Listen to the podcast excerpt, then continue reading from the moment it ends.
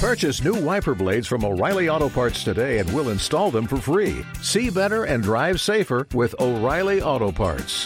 oh, oh, oh, O'Reilly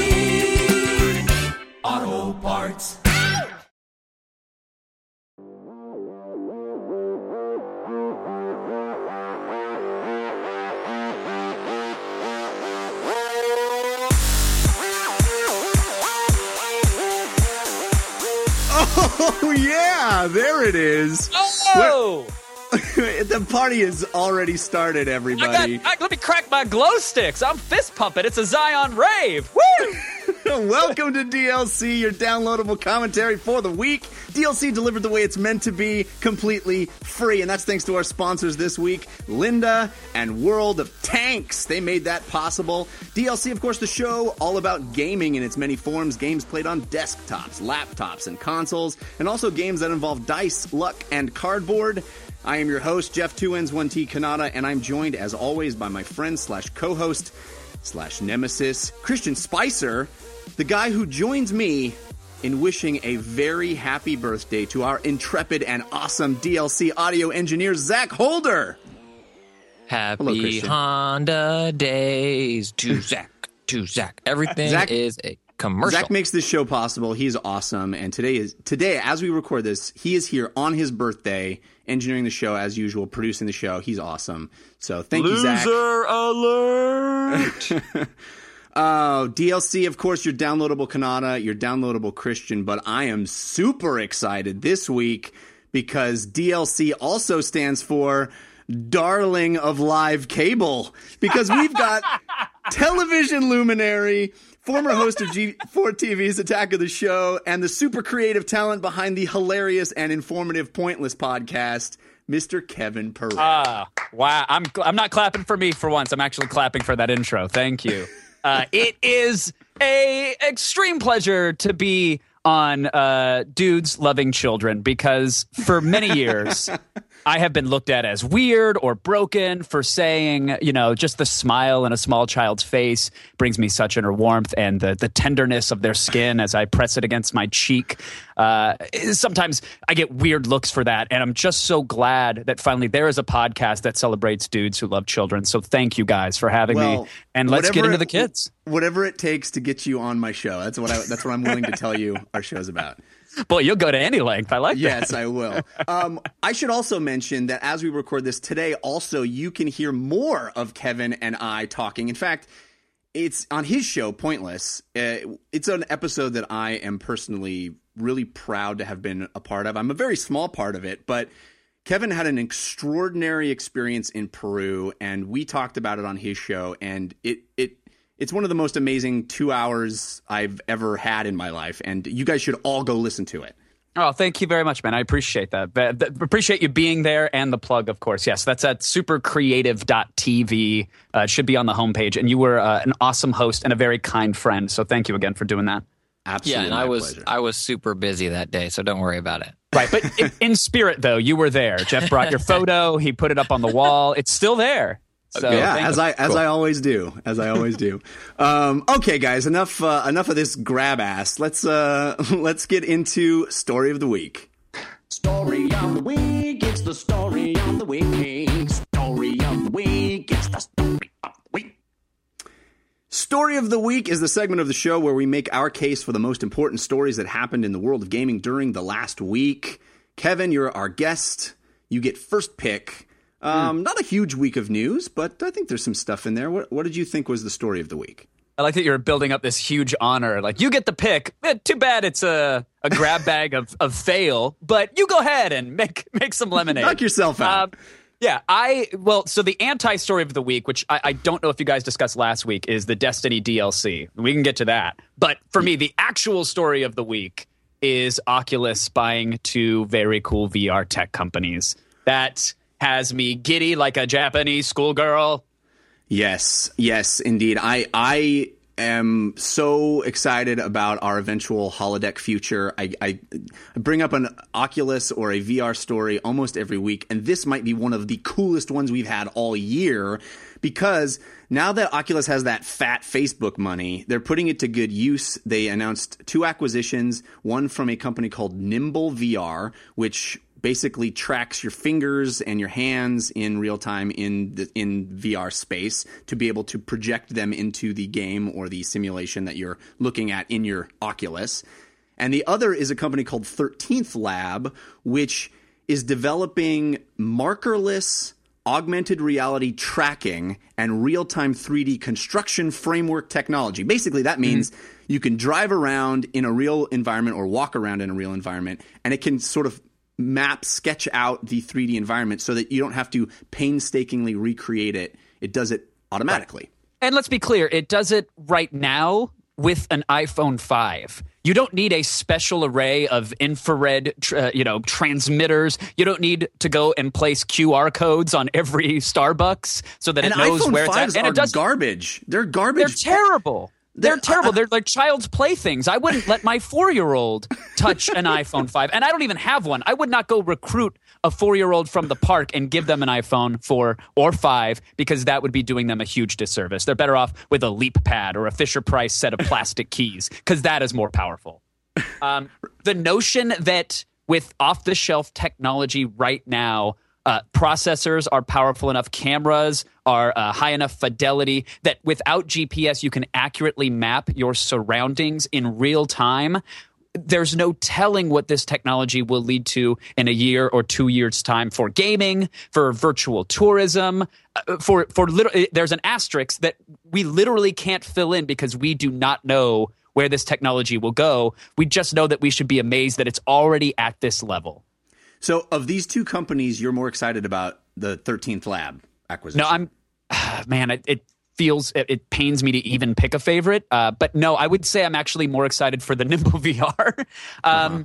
The, the, you know the the video on their Kickstarter says very clearly that when you put on an Oculus Rift or any sort of VR headset, the first thing you do is you look for your hands. And that right. is absolutely true. It's the first thing I did. I mean, you kind of look around a little bit and go, oh, but you immediately put your hands in front of your face and go, no. And despite the fact that a real time 3D world is being rendered in front of your eyes and you're being tracked at five milliseconds from, you know, motion to photons, you go, ah, and it's your first part of a broken experience. And that's really damaging to VR. So the notion that this company has made basically a very teeny tiny Kinect that works which I know is yeah. uh, not part of the brand. Um, the fact that they've done that and they put thought into what the field of view needs to be and how accurate it can track you and how quick it can track you. Um, the notion that Oculus is swallowing that up uh, at this early stage to probably integrate it into whatever their first retail product will be has me very excited because that is a huge barrier to VR. The moment you put that headset on and you grab an Xbox controller or you put your hands on the home row, it doesn't feel as futuristic and amazing as the headset itself does. So this might solve that. Christian, what do you think about this story? Excited about these two companies? Yeah, I mean, it's hard not to be excited. Um, anytime something better integrates, I think it's weird. I was going to say, finish finish your thoughts, Christian. Finish your thoughts. Anytime technology better integrates the quote unquote real space into that technology, I think is awesome. Of course, what it's doing is it's integrating real space into technology as technology, if that makes sense. But yeah, I mean, anything that makes you feel like you're more really there I think is, or at least having that option is better because then you can, you can put your hands in front of you or you can, you know, will we get the Kinect promise of scanning in a skateboard or you know what I mean? Like anything that makes you feel like this space is more fleshed out and you are in it and not a spinning head, you know, third can- third person camera floating through this world makes it better. I, I mean, it is, it's a type of thing where the news cycle is where it is today that we get so excited for these things and I mean, it's early tech. Like you said, it's iPhone 5. Like, that's outdated tech. So I don't know how soon we'll see this in awesome implementation that we're all using. But so it's easy to get excited about. And then I try to rein myself in and think, let's wait for the thing to come out. Let's wait for it to be awesome. Let's wait for multiplayer to work. yeah. let's, let's, let's take it from there. Yeah, I mean, I had two thoughts uh, watching these. First of all, I, I share Kev- Kevin's enthusiasm. I this is exactly what I want this company to be doing: being bold, being forward thinking, and uh, getting on top of technologies that can make Oculus better. And it also made me think all the people that were crying about, oh, it's ruined now that it Facebook owns it. Well, this is what that infusion of money allows them to do. This this kind of uh, acquisition and this kind of aggressive technological advancement is is what money in the bank gets you. The other thing that I thought though is obviously these are um, we're looking at where these technologies are right now, and who knows if what they'll end up using them for will be exactly what we're seeing. But it certainly made me think that the Nimble VR portion is not made for a console experience. It's really made for a desktop experience. This is a little device that you sit in front of your hands and it shoots a beam up at your hands to to track them. Not really something I could see myself using on a couch, but well, maybe if, you know they do have a demo of it. Sorry to interrupt, but the, you know the new Oculus headset has a USB port on the side of it, and that was very smart of them to build that in so that peripherals and add-ons, maybe dual cameras for stereoscopic augmented reality tracking, whatever the use case is, they mm-hmm. built that little port in there. And so they do have, there's a small portion in their Kickstarter video where you see the Nimble mounted on top of the visor. So imagine Oculus taking that and cramming it into the headset itself. Wow. Uh, now, wherever you turn your head, it is projecting that giant arc, that huge infrared field of view, so that as you look around the room, it's still tracking whatever is in front of you. I think the technology will work that way. So That's it's not just relegated to being clipped onto a laptop monitor. I didn't even think about that, but that would be amazing if it if it was just all in one unit. That was uh, yeah. It's just that's that's the Think future. of the hentai. Just think of the hentai. You could reach out and touch all of the anime babes. Yeah, especially with that thing, that beam shooting directly down at my crotch. I don't, I don't want to go there. Uh, no, but this is what I want. You know, this is the this is the the kind of virtual reality future that I'm so excited about. Uh, it's just seeing that video demo of the guy, you know, bringing his hands up into his field of view and fully articulated fingers as he's manipulating things in the air. That's that's what I want. I can't be more excited. we forget it. that like it's really easy to lose sight of the fact that this product has not shipped that the oculus is i mean there's dev kits out sure people are making things for it but when you want to talk about whether or not this industry may take off or this new form of interactive media uh, has a snowball's chance in actually surviving look at the uh, the innovation that is springing up in garages across the country, across the world. People are rallying around this because they feel it and they know it. And when you use an Oculus, you sort of understand that this is baby steps, but this is not what happened in the 90s. This is not 40 pounds of plastic on your head, pushing 20 polygons around. They have to spend $40 a minute to play at some pizza parlor. This is a new type of VR, and the product is not even out. So, you know, version one that ships, maybe it won't have this nimble stuff or the visual slam stuff. That's okay because revision two, three, four, and on, that is the stuff that is going to blow minds and and change uh, you know video games and commerce and social networking as we know it. I fully believe that. Um, Kevin, Jeff doesn't like revision three being brought up, so when Oculus it goes revision one, revision two. And I thought, I, I honestly, I thought that the moment I said revision three, I went, ah, I probably just, I don't know, I, he's probably not going to dig that. So, But my my serious question to you both is. It's not the graphic uncanny valley, but do you think that bringing in your hands, the discon- the next disconnect, is it solving one problem, but maybe creating a bigger problem of not having that feedback, that that tactile? So now you're seeing things, and your brain's like, "Hey, my my hands are there," but then you touch this. It's kind of like for me, I think it may be close to if you played Mario Kart on Wii and you know you're using the Wiimote as a wheel, and yes, technically the tracking is decent, but it's not grounded to anything. There's no resistance, and it feels wrong, almost wronger than if you just used a controller. And that's my concern for what the and I'm sure there's someone's working on it, but like what's I don't know if it makes Well- it better or worse. We just did a, a story on We Have Concerns about this uh, company that's working on using ultrasound to create uh, barriers in 3D shapes in the air.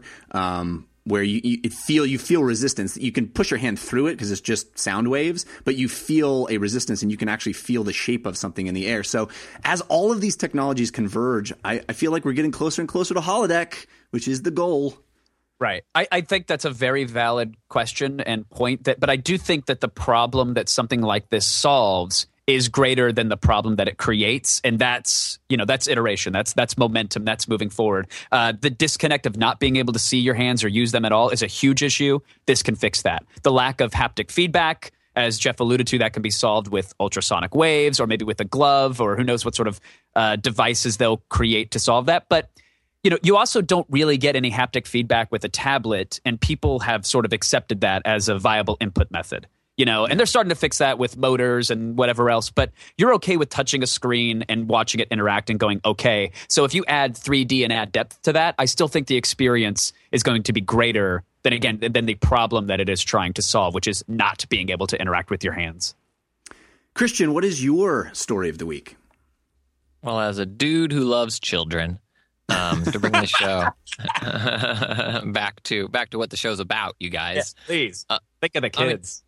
I saw it on um, Kotaku originally, and then there was a Reddit thread about it. Someone submitted it.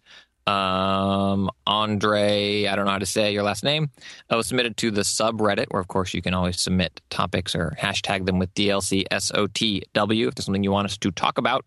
And it's this story about um, his this dad having his son play video games and video game consoles as they were released chronologically and basically not introducing him to the Wii U or the Wii or whatever until he played the Nintendo and then Sega Genesis. And the way the articles report it is, is he has created a super uh, gamer. This child is a prodigy and beat Spelunky on its hardest difficulty and is just an incredible retro gamer and destroys roguelikes. And I think a lot of the articles that I saw were like, this is so cool. I'm going to do this with my kid. And as a dude who loves children and owns a child, that's what you do until they turn 18, you own them. Um, I don't know, man. This this feels like, you know, the whatever spectrum you want to be on of like uh and they're amazing tennis players, but the Williams sisters and like their dad, like you're gonna play, or like Tiger's dad, like you're gonna be, you're gonna be a golfer. Like, let the kid do it. Let the Yeah, kid do those what he kids turned out terrible. Well, you want to get into the type of human Tiger is? That's speculation, and we'll be sued for, uh, you know, Defamation of character. But Right. I don't He's know. not going I to mean, sue though. He's too busy plowing strippers and counting his billions. Let's be clear about that. I and think- quote I unquote understand. hurting I like his that you're back. right. I like that. I, it's interesting that I, I did not even think about the tiger dadding or the stage fathering that Yes. this story could be of like, no, you are going to play with these eight bits and you're going to play them until you beat them and your calluses wear off and you're Right. bleeding and you can't complete your homework. But then again, if my dad I'm- dragged me to the golf course every day, I'd be like, oh, stop it. This is terrible. If my dad was like force feeding me video games at a young age at four years old, I'd be all right with that. I think I'd No, be can- okay. come on this kid go unless he's homeschooled sorry homeschoolers you're weird um unless like that's that's another issue like this kid goes to school and his kid the, the friends are like dude i was playing mario kart 8 and he's like nope that game doesn't exist no, that game doesn't exist. it's weird I like that you think he kept him in a shed and kept him away from all internet and all media. Like he wasn't allowed to know that games have evolved to like the CD medium. he doesn't. He doesn't have any idea. That's Well- what i read so i'm alone well- in this you guys read the story and you're like rah rah this is awesome Well, no, I okay. First, let's be very clear because I think you kind of glossed over how extreme a situation this was. It's not that he he was, was like. torturing his child with No. video It's not. It's not that he was like. you don't can't- get your supper unless you beat a Mega Man boss. he held him at zapper gunpoint every day It's not that he wasn't allowed to play, you know, 64 until he had Super Nintendo. It was, it was like the first game he was allowed to play was Galaxian and Rally X and Dig Dug and Pac Man, and and he sort of introduced new games to this kid in chronological order, starting from the first games, and then went to NES, Atari 2600, then NES, then SNES, and sort of built this history in a compressed amount of time with this kid uh, over 10 years, right? And yeah, he Batmaned his his son, right? He did the thing that the guy that the dad in Kick Ass did for you know for uh, Hit Girl is like he turned it into a superhero, a, a video game superhero, which is pretty ineffective. But I, I do feel like it's a little odd, and and the the tone of the odd? article. Come on, guys. All right, Come tell me why it's I tell don't me why like awesome. he Iv- he Ivan Drago'd him like he kept him in a lab and force fed him eight bits until he grew muscle. Like he started this when the guy when Elliot was four years old. At the age of four, there's really not a ton of great gaming options. You're relegated to tablets or maybe maybe a Call of Duty. I don't know. That's how terrible of a parent I am. I'm like, go ahead. God of War it up. Like he was four years old. So the fact that he was putting him on this accelerated path, I think was totally fine. And uh, do we know that it was it was Pac Man or nothing? Did he say it's uh, either or? I don't know that it was that dire, but think of the training that this cat, this kid had. Like I can't get through the first any portion of Spelunky. I'm terrible at it. And to know that this kid could crush it at the age of nine, he's going to be if he wants to continue this, he's going to be killing every MOBA and every RTS, and he's going to be on stage winning the half a mil prizes and holding big checks Yeah. and crying and thanking his father. And then he's going to have sex with all of the strippers and he'll have his back pain scandal. It's going to be a meteoric rise, and I'm very excited for him. well, So go ahead. let me clarify real quick, Jeff. I, I, again, I don't think it's as horrific necessarily as I was presenting it, but when I read it, I felt like I was the only person reading it, being like, "This is this, this is a stage mom. This is crazy," and everything else is like, "This is awesome. I'm gonna do this, mike kid." And it is, it's cool. It is cool. I will give it that. And I'm not saying that this guy is a bad father. I don't know him. I'm implying he's a very bad father, but I'm not saying no. It doesn't, you know, no judgment aside. But it, just, I felt like I was the only one that read it as a little odd or a little Well, weird. his- and it, his Go ahead. if you look at the original article which is his blog that he did on medium.com he titled the entire thing playing with my son an experiment in forced nostalgia and questionable parenting. And the whole thing is a little tongue-in-cheek because he starts off talking about how like as soon as i had a kid i wanted to do an experiment on it. I didn't know what i wanted to do but my wife talked me out of all these other crazy experiments. And so what i settled on was making him learn video games in this way. And it it comes out the same week we had a new um, what is that? Uh, Watch kids now play old things video with Mega Right. Man. And uh, Those you, cast, by the way. Those is are it called. Retrocast? No, they're just not real. Oh, uh, anyway, it was you know that Like the of kids thing. aren't real. They they cast cyborgs to come in and, and act like real children while they play these things.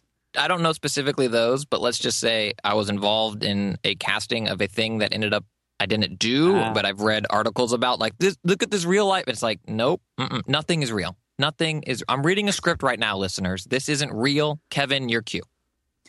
Uh, man man leans in towards microphone. Oh, that's me. Sorry.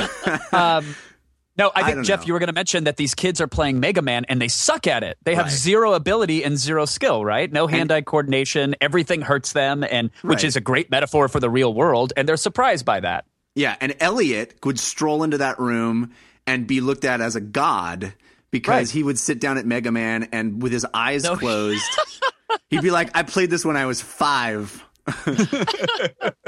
Here's the thing: the guy, the guy writes at the end of his article. He goes, "At this point, you're probably thinking I'm a monster or a pretty awesome dad, maybe a little of both." But here's the important part: he goes, "It's okay with me. My son is amazing. He loves video games more than anything. He loves playing them with me. So it's not like this father." Put his son in a closet where he records his podcast from and force fed him Coleco games. Like he went through this experience with his son. And like, you know, my dad put me in like a, the VR simulations with quests like I'm going to get the milk and I'm never going to be there for you again.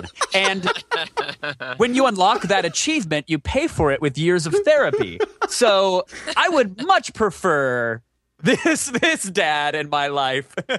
I, I don't know. I, I get it's questionable, but to me, I just I do see it as phenomenal that he was there doing this thing with his kid, and I think that's great that he was present in his son's life. So I'm going to give him that as a plus. Here, My here, last- I, I will agree my with last that.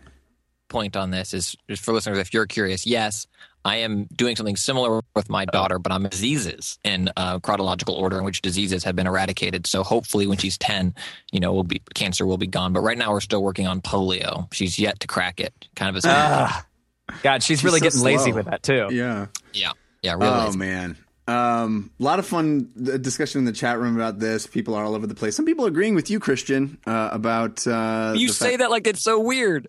It, well, it is. I find it always weird when anyone agrees with you. But um, all right, we'll get back to this in a second. I do have to take a, a quick break and thank our sponsor, Lynda. Oh, Lynda. Lynda is easy and affordable. It's a way to help people learn. You can instantly stream thousands of courses created by experts on business, software, web development, graphic design, and more. And lynda.com works directly with industry experts and software companies to provide timely training, often the same day new releases hit the market. So you're always up to speed. All their courses are produced at the highest quality, not like those lame homemade videos you see on YouTube when you go searching for something and you, you just want someone to tell you how to do it and you realize, oh, they're talking about the wrong version or I can't even follow what this guy's talking about because he, he doesn't never spoken on video before. No, Lynda is professionals. It's people who are experts in their field. It's people that know how to create great video. And each course is broken into bite sized pieces so you can learn at your own pace and learn from start to finish or just find a quick answer to your question. Lynda.com has great tools like searchable transcripts, playlists, and even certificates of course completion, which you can publish to your LinkedIn profile. It's great if you're a professional in the field.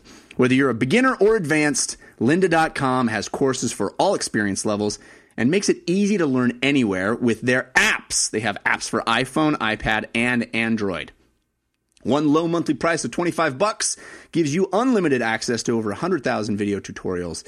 And premium members with an annual plan can download courses to, to learn offline as well on their iPhone, iPad, or Android. We're going to hook you up. If you go to lynda.com slash DLC, we're going to give you a free trial to all their courses. The entire, you have run of the, run of the site for 10 days. All you Jeff, have to do, I'm sorry. Uh, am I allowed to uh, interrupt here? Do you mind, real quick?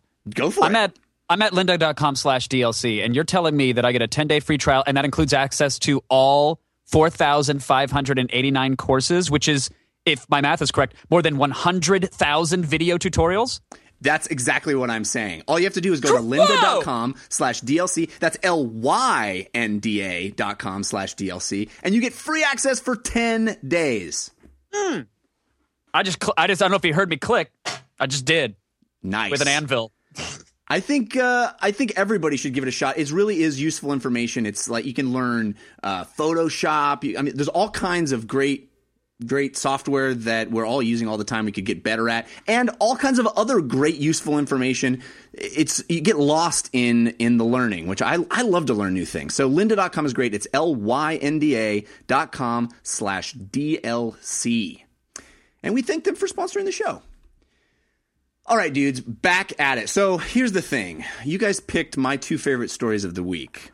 So my story of the week is I'm going to have Slim Pickens here because that was definitely what I was going to go with. But say Charlie Nash.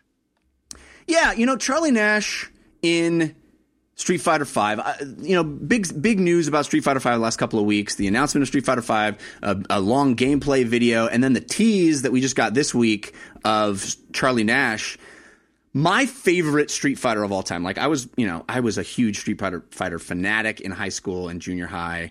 Uh, love Street Fighter 2, but my favorite Street Fighter of all time is Street Fighter Alpha. That was the game that my buddies and I would play nonstop. Alpha and Alpha 2, that was the jam. And the fact that Charlie Nash from Alpha is going to be in Street Fighter 5 is really cool news for me. But I didn't really show too much of him. They're still focused on uh, Ryu and uh, and Chun Li right now with the with the gameplay footage, and the gameplay footage looks really really good. If you watch it on YouTube in the uh, 60 frames per second, 1080p, wow, it's real purdy, real purdy. Um, so I'm excited where Street Fighter V is is going. Uh, we talked last week about it being exclusive to PlayStation, which is pretty big news. But uh, I'm you know I'm ready for this. This is my favorite fighting game franchise. I'm ready for Street Fighter Five. Uh, what do you think, Kevin? Is it cool news? Oh, I thought I was waiting for you to to pull the rug out of everything you were saying and just go like, ah, just kidding. I mean, who cares? I mean, it is a little bit of that, but I don't, you know, I, I I'm so con- like I I love I, I watch so many things on Twitch that I don't understand. And Street Fighter tournaments are one of them. And so to me, it was just like, oh, another guy I'm going to have no idea what he's doing while some dude shouts at me that he missed his crit meter and should have double tapped his corner throw and dizzied up the girl. I have no idea what they're saying. So this is just like another face to add to my confusion. So actually, I was I, you got me kind of excited because I was like, well, who is this guy? He looks like Guile with with even more like with hammer pants on. Yeah. and. Uh, that was about it. Um, I, I had knew nothing about it. So the fact that you were excited by this kind of turned me around on it. I'm like, all right, cool. I guess I'll I'll find the joy in this new character being announced. Well, they're, they're the mining. reason. They're mining their history, and they're mining Right. a particular s- section of their his- history that I associate with. So you know, I dig Sure. it. But there's really not much a Street Fighter announcement could include that would be groundbreaking. It's like, yeah, we're having fighters. They fight each other. It's Street Fighter. It looks really pretty. I don't know. What do you think, Christian? Well, I mean, he is. I mean, I'm curious if Guile's going to be in the game and, and how the two will be differentiated if, if both are in the game because he and, and it's you know if you want to get into Street Fighter lore, right? Like he's the reason why Guile fought in Street Fighter Two is because uh, a spoiler alert, he was killed um, by M Bison and he went to avenge him. Um, but, but, but, but, I don't know. I think there could be big bombs dropped in Street Fighter Five. I just don't think that's the game they're making. I think we're going to see years or months, many, many months of this very slow trickle. Like at Evo, something will come out. At Comic Con, something will come out. At you know, each event you'll get a character or skin or whatever. And you know, that's unfortunately, I feel like the news cycle we're in with games now. But I think they could drop a huge bomb. I just don't know if they are going to do that with this Street Fighter. Certainly, the art doesn't look like they're doing a huge departure from four, and the fighting they've shown doesn't look like a huge departure. But just because they've done something a certain way for a while doesn't mean they can't change it. I mean, the Alpha series certainly was was different, and Street Fighter Three was vastly different. Um, than Street Fighter 2 and all of the iterations of that that came before. I mean, if they introduce some form of a of a new counter or they upped the combos, I mean, if they they can take the game infinite ways, I just don't think they're going to. So I understand why it's like oh hard to get excited about. But at the same time, imagine if they said we're bringing in dial of combos a la Killer Instinct. I mean, would that get you excited, or would you just be like, "They're ruining Street Fighter"? I think So it'd be the you- you latter know, one. right. So it kind of it's you're you're you're danged if you do, and you're danged if you don't. To keep it PG, right? Uh, Yeah. Yeah, I, I did see the I did see the match. Uh, they did like the first live match. I guess I was watching on some. They, they had a championship event this weekend, and I was watching on Twitch. And uh, you know, Chun Li was hit through a wall uh, with. Uh, like some sort of critical or combo or wh- whatever at the end of it, and a, a bowl of noodles landed on her head. Uh, it was like a mini cutscene, and I was like, "Oh, that's cute." Like, uh, I I wish the environments meant more. I wish they were more interactive, and I, I kind of like that. That to me, that's cool because it's like, why? Yeah, it's a pretty stage, but it doesn't matter. So here they were interacting with it, and then for the next round, Chun Li had the bowl of noodles on her head, and I thought. I yes, for the entire round, and you know, even sh- and she won that final round, and she's doing her victory yata thing with the bowl of wet noodles still on her head, and I thought, okay, that's funny, that's that's kind of cute, and it will lead to like, I mean, just another way to kind of own your opponent, where it's like, yeah, you, you know, you might you might have won, but you got the bowl of noodles on your head because I schooled you last round, And pre-ordered. right? and the physics, the physics engine is clearly broken, though. yeah, no way it those is. noodles- Although the The sticky the, noodles. the the soba the soba does sway with every uh, hurricane kick. It's really amazing to watch it dangle. It's pretty great. But now I'm like, oh, there's gonna you know there's gonna be new like that's like their version of hats. So they're gonna go Valve with it and be like, did you like the noodle hat? Well, for five dollars, you can get the chicken from the cage on that street scene will fly out, land on your shoulder. Like there's gonna be Actually, some crazy a- DLC coming up. That's a really kind of interesting way to go about some of that uh, uh, microtransaction stuff. Instead of buying items for your character to wear, it's Right. items to dump on opponents' heads. it's I'm going to How hit you, you so how do you want to humiliate your opponent? yeah, I'm going to punch you so hard you'll end up in a chicken costume. That's what that's what's going to happen. Well, if you are excited, you can you can right now go pre-order this game along with Uncharted 4, 5, 6, 7, 8, and 9, and any other game that might not ever come out. But hey, Go give your money. Go. go Could give we? your I money. mean, could we stop with the pre-ordering? Have you guys? I'm sure you've had this discussion, right? Like pre-ordering is really hurting the industry and hurting the quality of games that gets released. It really is. And by the way, with digital distribution, the whole well, I got to pre-order because there might not be one available anymore. That argument doesn't hold water. So.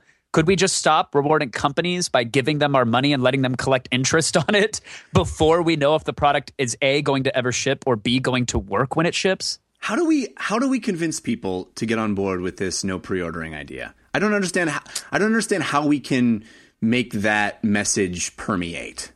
Because I don't I mean the amount of games that come out broken, the amount of problems that won't be fixed if people continue to pre-order. What's what's the solution? What's the answer? How do we change that cultural mindset? we take their daughters. And we force Liam them to play calls- Galaga. So when Liam Neeson calls to get them back, we say, "If you pre-order one more game, you will never see your family again." And that's it. It's solved. Um, it, it's hard. It's so not video Well- games, but I I enjoy sneakers. Like there was riots again this past weekend as you know getting your ticket to buy the new Jordan release that are coming out, uh, the Legend Blues, and it, uh, people get excited for things. So it's like it's weird, right? Because like, yeah, don't pre-order. Kevin, I agree with so much of what you're saying, but it also feels like being a little bit of a Grinch, where it's no, don't be excited, don't get hyped for something, just wait, and, and it'll probably suck.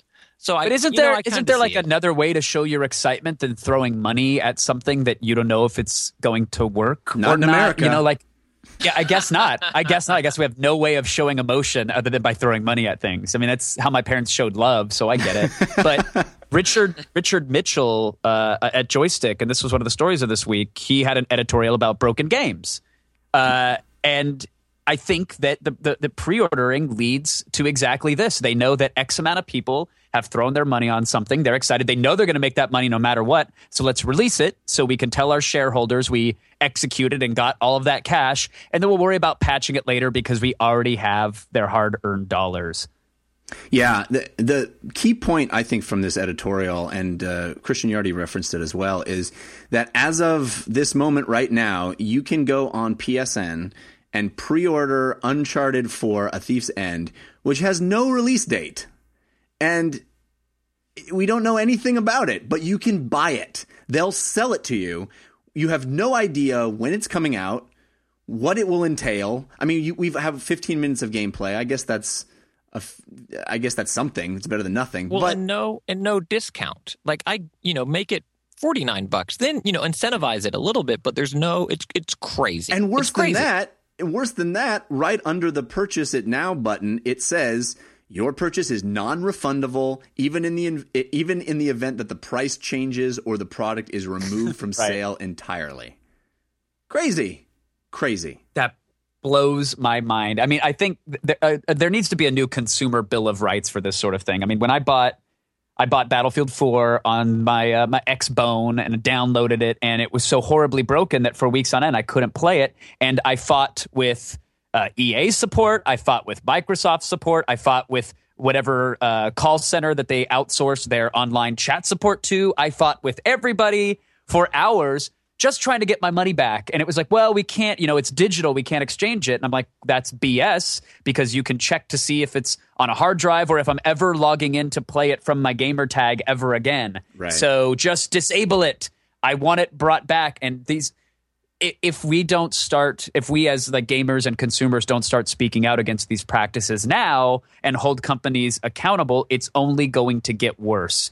And you know, I guess the carrot that they dangle at the end of the pre-order stick is, "Hey, give us your money now, and you'll get access to a gold weapon, or maybe you can go kill a unique enemy in this part of the world." And we just need to put our collective feet down and say, "Well, no, I want access to that. If I pay the same price as somebody else for the game, I deserve access to that." Like these tactics, these pre-order tactics, were put in place by brick and mortars to entice you to purchase from them and the game companies give them those exclusives so that they get preferential treatment and advertising and floor space again we live in a digital age now so being beholden to the the sort of the habits of the past shouldn't apply um, but i don't know what the rallying cry is it's really hard to motivate people when they're really interested in unique hats Yeah. it's really hard Kevin, Kevin, can we be best friends and hug? Um, I agree so much, and I also just now have a pitch for season two of Serial, and it's uh, the quest to return a broken game.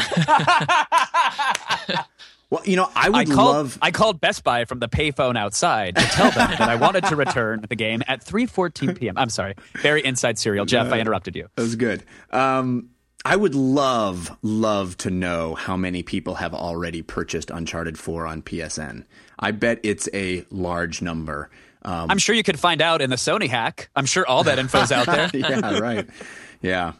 Craziness. Um, all right, so uh, real quick, we'll wrap up the news. There's not really much else. I, I do want to have this week in old guys uh, because uh, Doom turned 21 this week.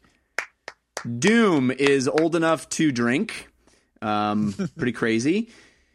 John Romero, the creator of Doom, the infamous creator of Doom, uh, put out some fun, um, never before seen concept art, which is kind of cool. But uh, I'm more interested in talking a little bit about this. We've had some big, big um anniversaries this year. We had the World of Warcraft 10 year anniversary, the Half Life 2 10 year anniversary, Doom turning 21. Kevin, you, I'm sure, played Doom.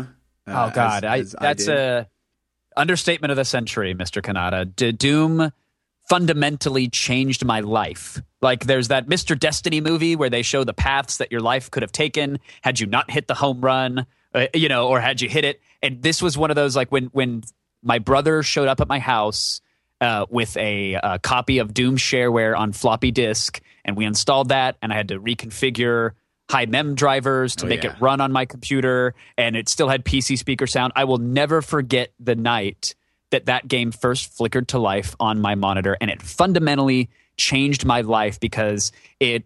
Uh, I mean, it was just a visceral, wonderful game, right? It got me excited on that level. But because of the multiplayer functionality, it brought me to a new level of understanding and reaching out into to my community, to bulletin boards, to swap phone numbers with people so that we could sync up and play this multiplayer game. It brought community into my life.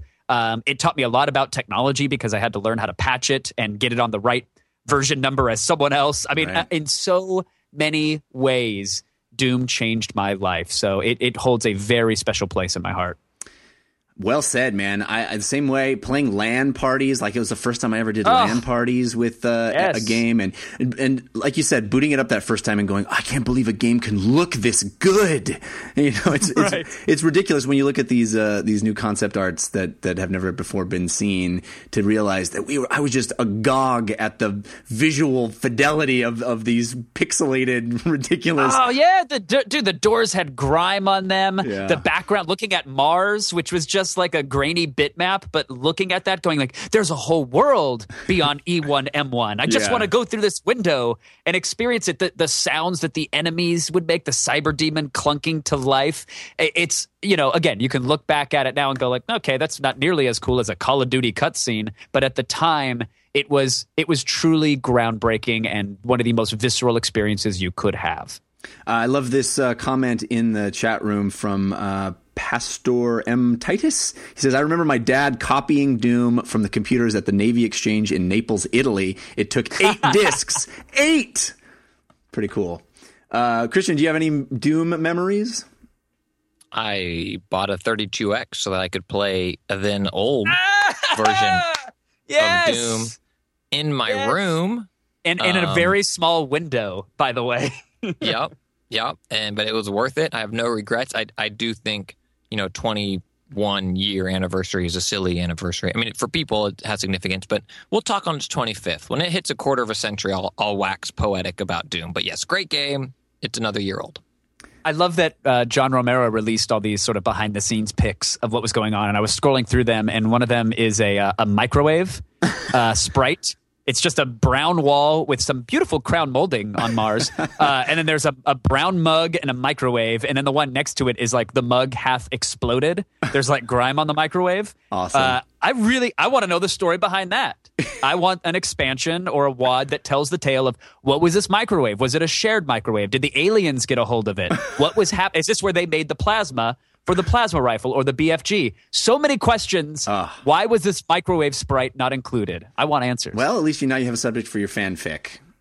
Right? Yeah, that, that sh- I'm sorry, that should be serial season two. There you is go. the microwave on Mars. Microwave on Mars. Uh, all right, well let's uh, let's wrap up the news and get into the stuff we've been playing with the playlist. Ooh,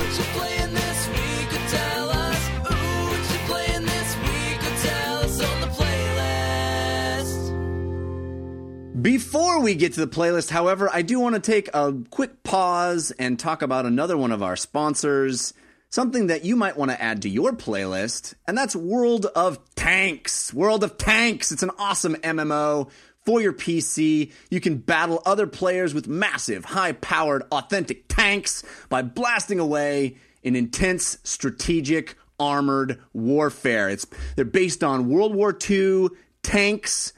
They've got a whole variety of maps based on famous battlegrounds from World War II. Uh, you can customize your tank. There's over 300 different tanks. All the tanks are based on real tanks from seven different nations. They got light tanks, medium tanks, heavy tanks, tank destroyers, self propelled guns. The matches are quick. You can hop in and hop out. They go between 5 and 15 minutes. You can uh, have, they have uh, now support for clans, and they've got this cool stronghold game mode for clans where you can uh, purchase land and improve your stronghold. You get cool buffs and battle rewards.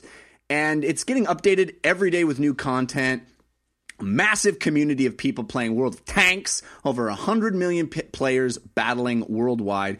And the best part is, World of Tanks is free. Free to play. Even better than that, we're going to give you our tanks as tanks for listening because we've got a cool promo. if you go to playtanks.us and you offer the uh, and you enter the offer code DLC, it has to be in all caps. And again, this also has to be in the US. Unfortunately, it's not an international code, but it's playtanks.us. Enter the offer code DLC in all caps and you'll get premium time, a premium tank and 500 gold. That's just for checking it out. No obligation. It's free and we'll give you some premium stuff. Play Playtanks.us and the promo code DLC. Awesome. Uh, all right. So, Kevin, you've been playing some stuff. What is on your playlist? playing a thing or three. Uh, well, because it was finally on sale, thank you for making a digital sale, uh, Microsoft. I've been playing Middle Earth Shadow of Mordor. I know I'm very late to that party, far later than fashionably late, but I was not a. It's crazy because I was not a huge fan of uh, Arkham Asylum. I just, I, for whatever reason, could not get into it. Uh, and I like Batman. Uh, and not a huge fan of Assassin's Creed. I, I like Assassinations. Huge fan of that as well. Just have And never really clicked with that game. And I love Creed. I, no band has ever taken me higher. But, but when when I heard about like, oh, this game combines them both, I'm like, why would I want that? That is two tastes that don't taste great. I love it. I've been thoroughly immersed in it, and I and, and I'm not even really a Lord of the Rings fan. I haven't even seen all the movies. I'm just the mechanics are right. I love. Uh, the way that the, the, the sort of boss, uh, the, the, the, sort of gang leader system is integrated into things. The combat is very fluid. The upgrades are fun. I put hours into it, and I haven't really even done many of the story missions. I'm just sort of running around, assassinating people, going into stealth mode, shooting arrows through heads. It's uh, visceral and violent, uh, and I'm really, really enjoying it. So I know I was late to that party, um, but when I'm done with that, I see all my friends playing Destiny, and I go, man, maybe they're maybe they're doing something that I'm not because they're still having a lot of fun with this game. So I fire it up, and then like an hour and a half later, I hate myself again, and I go, no, I'll uh, I'll you know Xbox off, okay, and walk away, and then I'll come back to it and play another hour or two and get nowhere and receive no cool unlocks and play the same mission over and over again. And I just don't get it, and I'm frustrated with it, and I'm angry because I want to love Destiny more. I uh, I've completely stopped playing Destiny, so I'm definitely in your camp. I know a lot of people are still digging it. Certainly, my Twitter feed is is got a bunch of people who are like, "Oh, the this, the DLC is awesome. This and this and that." Yeah. Um, Christian, are you playing it still? Some, not as much as I'd like. I still really like the game. I will still defend the game. My problem is that um, I don't have as much time to play games as most of my gamer friends do, and so I am vastly out leveled in Destiny. Um, and and so it's just hard for me to find a game with people that are going through it as slowly as I am, which I feel like is a problem for I'm not alone in that. And a lot of those games where you're leveling up, perking up, and you're required to be a certain level to go on certain missions or strikes or whatever, or you know, you know, my, Anthony doesn't want to run the same thing again with me because he's already done it eight million times, and I'm going through the first time. It's just a different experience. Um, but I I still like the game. I think it's fun and solid, and I hear the expansions and the new um, some of the strikes they've added are are amazing. I just unfortunately am, am under leveled to participate. How far did you guys get? What was your level? God, I don't even remember. I did not level up. I think. I'm. I think You I'm hit the like cap? yeah, No, I did not. I did not. Oh, oh okay, yeah. Because I, yeah, uh, I'm sorry. Go ahead. What, what what level are you at? I think I'm 15, but according to my stand up, I'm 28. So it depends on who you ask.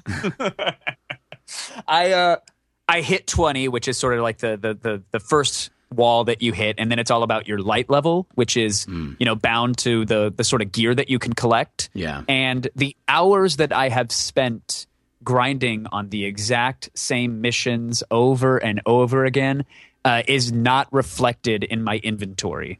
And so my friends say well just go buy the legendary gear. Okay but i need there's 40 types of currency in the game. There's you know willow wisp tears and, and enchanted dust and you know uh, martian farts and all of these currencies that you have to combine to buy the objects from a weird vendor who only accepts strange coins and only shows up between 5 and 7 on a friday. It's it, like it's so unnecessarily frustrating and the amount of time it would take for me to earn enough vanguard marks to buy a, a pair of gloves it, I, I calculated it last night it would be four or five hours of grinding the same missions over and over again just to get one new piece of gear hmm. totally broken. And to charge 20 bucks for DLC that adds missions that retread the environments that already exist in the game that you can complete within 3 hours, you're basically paying 20 bucks for the new strike or excuse me, the new raid, which is supposedly awesome and lasts several hours and is, you know, great for tons of players. Awesome, but you're paying 20 bucks for one mission, a mission that you can only really enjoy if you've maxed your character out. Right. And it's so I want to give them my money. I want to extend my Destiny playtime. I want to hop in with my buddies that are having such a great time, but I can't bring myself to do it. And so instead, I'll waste everybody's time by complaining about it for 15 minutes on a podcast. Thank you. well, well, I certainly get that. I mean, uh, I'm about to I'm about to agree with you, and then talk about how much I love World of Warcraft. So I'm a bit of a hypocrite, but um, uh, but but when you but when you reach that octave, it's fine. It doesn't matter. yeah, I just talk I about guess this. I murdered him with my car. I think he's dead. I don't know. Yeah, I mean, Well, go ahead, Christian. What? what well what WoW does well, as someone who has barely played it, but I've listened to you talk about it a lot and and others, is that they make that end game, the new stuff that you want to play, accessible. So they they're like, hey, we have this new thing that you can spend your money on, so come spend your money on it, and then you do, and you can play it. And with Destiny, like, here's this awesome thing you can spend your money on. We, well, great, now you bought it. Now spend uh, 80 hours to get to it. and it's a totally different approach to quote unquote end game content, right? They, I that was their message from day one with the game. It was like, look, get it, and you, uh, people were complaining right off the bat. Oh, the missions are exactly the same. Well, that's because you're not level twenty. Once you hit level twenty, it's going to be insane. Well, then they got to level twenty, and they're like, "What's the same missions?" Well, because we haven't released the raid yet.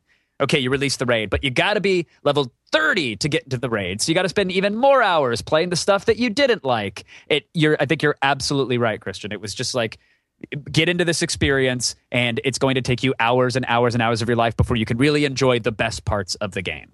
You know, with that said, I spent hours playing it. I played these missions. Like the shooting is fun. I do enjoy it when I get a new weapon or a new item and I get to do upgrades. So fundamentally, the core gameplay, that that feedback loop, that five to ten minute experience is exciting. But uh, if something, if anything else comes along, it will knock Destiny off the throne right now. I think I'm only grinding it because it's there, and I'm not interested in Battlefield or Call of Duty at the moment. Well, the the difference for me, especially uh, with WoW, is is that what they have they understand very well and have done better in this latest expansion than they have ever done is they give you tons of things to do at endgame. There is so much variety to the kinds of experiences you're having. Yes, ostensibly it's just you know, smack stuff, kill it, and take its loot. But the ways in which you get into that experience are so varied and different. There's, I, I've, I've been playing so much lately uh, and spend so much time getting my item level up. Uh, but there's lots of different ways to do that. So I, you know, you do daily quests. Well, I'm curious. Yeah, how so? Because the the, the WoW that I know is you look for uh, a golden exclamation point, I think, above someone's head, Mm-hmm. and then you right click them, and then you go kill a certain number of things, and that's the end of your mission. So I would love to be re-excited for WoW. So so please, how do you get to those missions? Well, that's certainly still the case. I mean, you're still doing quests and killing stuff and coming back, but th- they've managed to write in a whole bunch of variety. First of all, in the leveling process to get to endgame, the kinds of quests you're doing when you click on that golden exclamation point, uh, I think they convey story in a much better way. They're you're really part of an interesting narrative, and you're doing fun outside the box kinds of things. You're involved in big i- invasions where you're part of a big army that's all NPCs, and you're taking on big hordes and and doing cool stuff. But when you get to the end game, um, I, I- there's a daily quest, for example. Uh, there's a rotating set of daily quests that you get from inside your garrison, and one of them is this thing called the Pit, where you do this raid on this giant excavation site that the you know evil orcs are, or not. The yeah, the Iron Horde is excavating. So it's this massively large area that has all kinds of different features in it. It's got all level 100 elite guys. So you can just sort of grind on killing a bunch of dudes if that's the way you want to approach it, because you have this meter that you need to fill up of percentage of completion. And there's a whole bunch of things that push that meter up. One of which is killing guys. Another of which is finding things around the environment. So, you know, run around and clicking on little bits of intel that you can grab. But there's all kinds of fun stuff that they've peppered in that environment as well. So, for example, if you go in one certain area, you can find uh, like rocket shoulders that'll shoot rockets at the guys. There's uh, because it's a it's a um, excavation site. There's a bunch of mines and mine carts and tracks. And if you collect enough ammunition, you can hop into one of those mine carts and you go on this Indiana Jones and the Temple of Doom esque roller, you know, roller coaster mine cart adventure, and you're throwing grenades out of the mine cart at guys. Um, there's just a ton of these different little things to find to click on to add variety to the the basic mission of killing a bunch of guys in the pit. And then the the heroic um, dungeons that I've gotten into the loop of doing uh, have so much variety as well. There's one in particular that is a real standout for me, and that is uh, it's called Grimrail Depot, and you're doing a raid on this this train, and it's very much you know uh, the Great Train Robbery. So you have to fight a bunch of uh, elite mobs to get into the train, and then you climb up this cool staircase. You're fighting guys all the way up to the top of the staircase, and you get to the edge, and it clicks into a cutscene where you leap down onto the moving train, and the cutscene is peopled with the actual character models of the five people that you're in this adventure with. So it's not like a pre-rendered cutscene; it's actually the people that you linked up with today.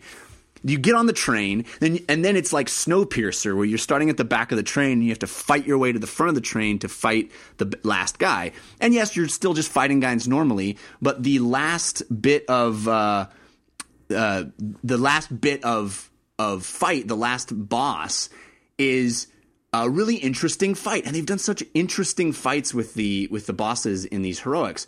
You're, you're attacking. This guy is sort of in a turret that's at the front of the train, and he's shooting at you. So you have to hide behind uh, cover. You have to hide behind these boxes that are littered around the train. And meanwhile, a bunch of his guys are coming at you and you fight them down and they'll drop grenades that you can throw and they'll drop mortar shells that you have to pick up and run and jump into your own turret to shoot back at his turret. So it's it's stuff that you've never done before in WoW and it constantly is switching up the kinds of experiences you're having. That was a long I'm sold. yeah, long-winded I- explanation, first- but No, first and foremost, spoiler. um, secondly, I, like, okay, that sounds amazing because the thing about Destiny is you go into a room, you scan a thing, and you know the enemies are coming and you have to fight three waves. To hear that in a traditional mission, you might have all of this variety happening. Yeah, now my interest is piqued. The question that I have coming back into it is that I've been seeing the promos that are like, you, you could start at level 90 right away.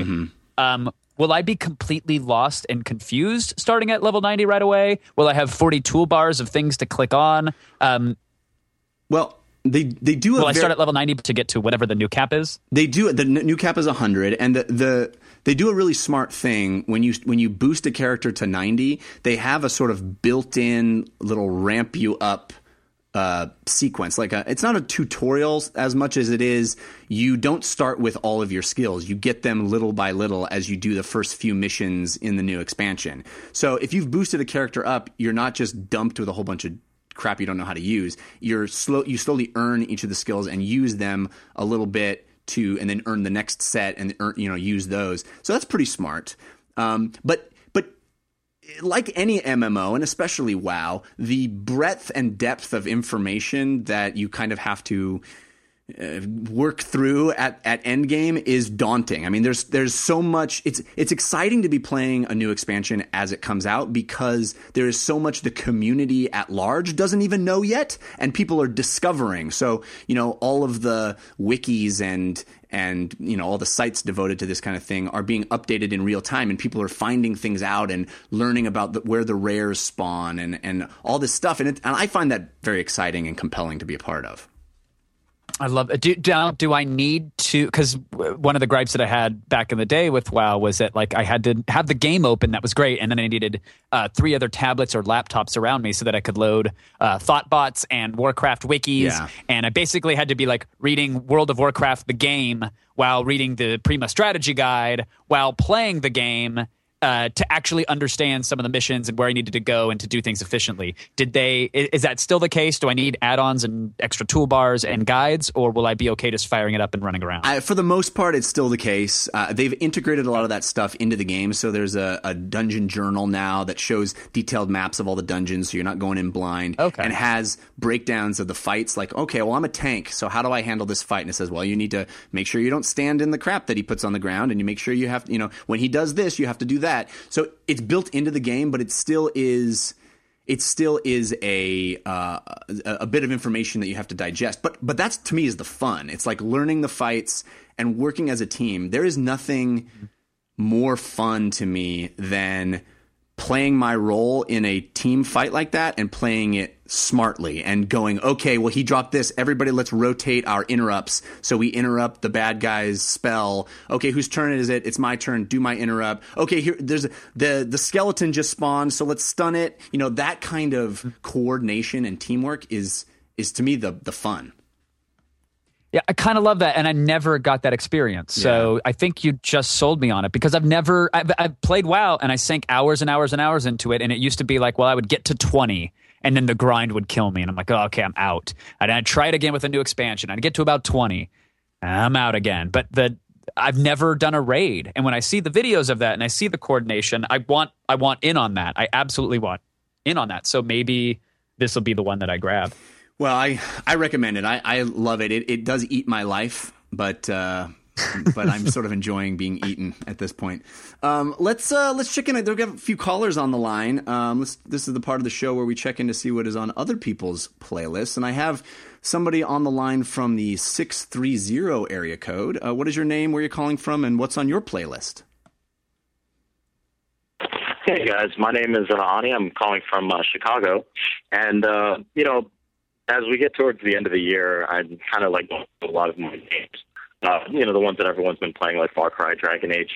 But um, you know, in in the interim, I kind of was stumbling through uh, the news, and I meant I saw this article on Polygon that mentioned uh, a game that Hideo Kojima talked about as mentioning as one of his games of the year, and it's this little iOS game called Framed. And uh, I just played through it, and actually, I really, really liked it. Um, and uh, what that game is is that it's uh, this game where it's uh, has a kind of uh, uh, film noir style, and it's laid out like a comic book. Uh, but the twist is is that the uh, protagonist or the player kind of goes through the comic book uh, through each panel, and rather than control the character, they're controlling the different panels, and you can rearrange the the comic book panels however you see fit, and you use that to kind of solve different puzzles. Um, you know, for example, they have a um, uh, one of the the uh, scenes where like you're trying to evade uh, the cops, and uh, in one panel, the you know as as the as the character kind of moves through it, uh, he'll get spotted by the cops. But then in the panel next to it, there's a door. So if you then rearrange those panels, he goes through the door and then is manages to like get behind the cop. obviously that's a very simple one, but and um, you know as the as the game kind of goes on, it gets much more complicated, and you're doing a lot of really cool things. Um, I really liked it. I thought it was really really cool, really neat idea, something that I haven't really seen before.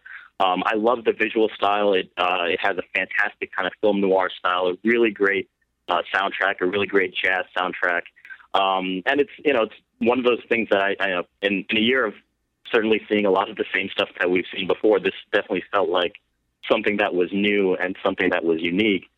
Um, it is four ninety nine on the App Store, so I think it, and you know I'd probably beat it in about an hour and a half, two hours. So to some people that might seem like quite a bit, but I think if you're willing to put down the money for it, it it's absolutely worth uh, worth your time. And, and you know I think you're going to find a very very interesting game in there.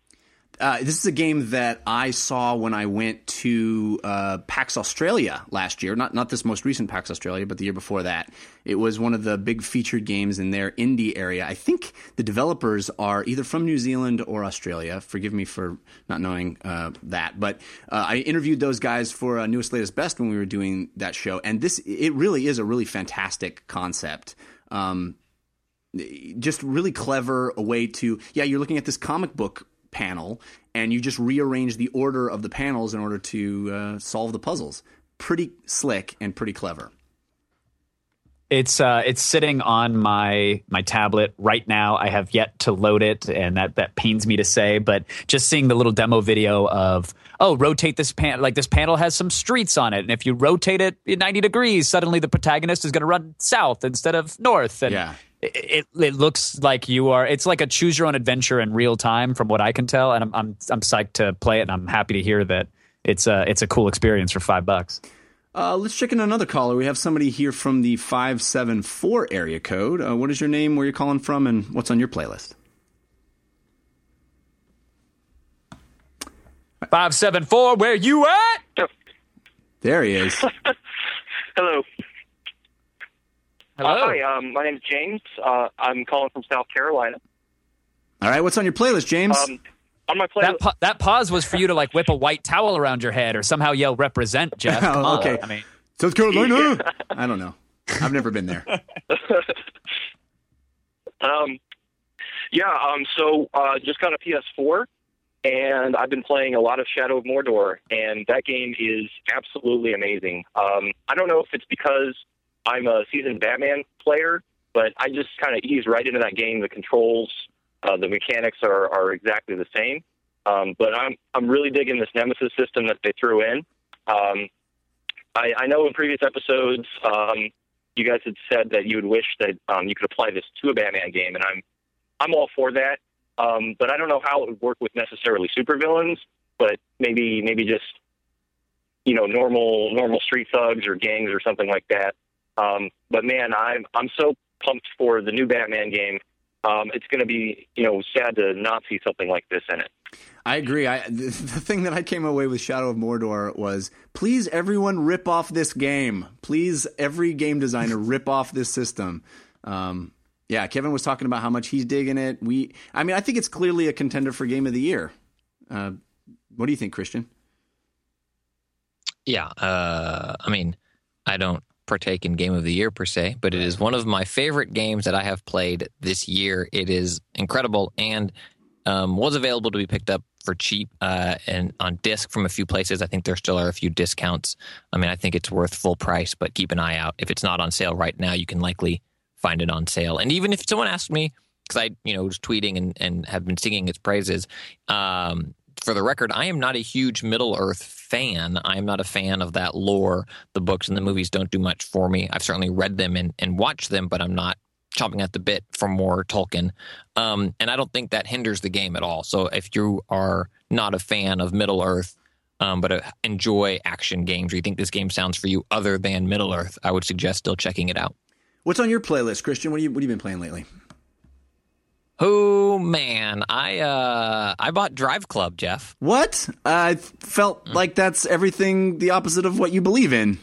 ooh, uh, I'm sorry, guys. I'm going through a tunnel. I'm gonna have to hang up. Uh, bye. Uh, I'm going down some stairs myself, so I'll keep talking while I'm walking. um, it- Amazon had it on sale for $35. I had $15 worth of Gamer Club unlocked credit point things at Best Buy. So I went to Best Buy, had them priced. I mean, I'm me and my Best Buy video game section now, Jeff. We are like BFs. They hate me. Um, Sponsored by anybody but Best Buy. so I, I went I went there uh, and used my my fifteen dollars. So basically, I paid twenty dollars cash for it. It seemed worth it to me at that price point. Um, they just released the dynamic weather pack, and um, for me, the online stuff has been stable at this point from what I've played. I mean, the game, what a hot mess when it came out, and still a disgrace and a horrible thing. And anyone that paid full price, I'm so sorry. You should be able to get your money back. And it's disgusting what they did. The PlayStation Plus version is still my game of the year for the biggest piece of crap, being the champion of broken games. It's really close between that and Master Chief Collection. That said, the $20, the game has played stable for me, and the graphics are gorgeous. The weather effects, incredible. Um, it's a weird mix of well, yeah, it's a little weird the way it straddles the line between sim and arcade. At times, I, I I go into a corner thinking it's more of a sim game, and then I realize, oh no, I gotta I get points. I literally get points for pulling off an e e brake drift, depending on the car you have. You'll need to e brake to get the drift um, around the corner. So it's it's kind of a weird hybrid. The game is fun if you can find it for cheap. I think if you like racing games, it's worth playing. I appreciate the fact that it's not an open world drive, you know, all around this map, then pick up an event, then smash through some billboards. Those games are great, but it, it almost feels fresh to go back and, and play a game where it's, you know, event based and you go into a map and you do this and you race this course and then you do this and you move on to this course. Um, my problem with kind of the single player progression is you have challenges um, as you progress through some of the some of the courses have challenges where it's like you know a top three finish or things you might expect or you know also on that same race then you know hit a speed trap at 110 miles an hour or hug this line for so long and get these points or drift through this corner or complete a lap in one minute whatever it is. And then some of the tournaments you have multiple races. And so i was going through a tournament and i achieved everything on uh, the checklist that I needed to do for the various courses, except for one thing. I missed a lap time that would have given me, you know, like a a point or like a star in Mario, right? You don't need to get them all to move on to the next thing, but if you you get them all, it unlocks further things. And so I, I hit everything except I missed this lap time, and it was on I think like the second or third race. And my understanding of the game, and I, I asked some people on Twitter, and I looked around online, and I find this pretty frustrating. I can't go back to just that race. Um, so if it's the third race, I still need to race and complete. Doesn't matter what I place because I've already placed first in them. But I need to spend the three minutes or whatever. It might sound tri- trivial, but I need to race and complete the first two races to then get to the third race where I'm then trying to hit this lap time. And now, as long as I'm in that race, if I don't hit that lap time, I can hit you know start, exit, restart just this race, not the whole tournament.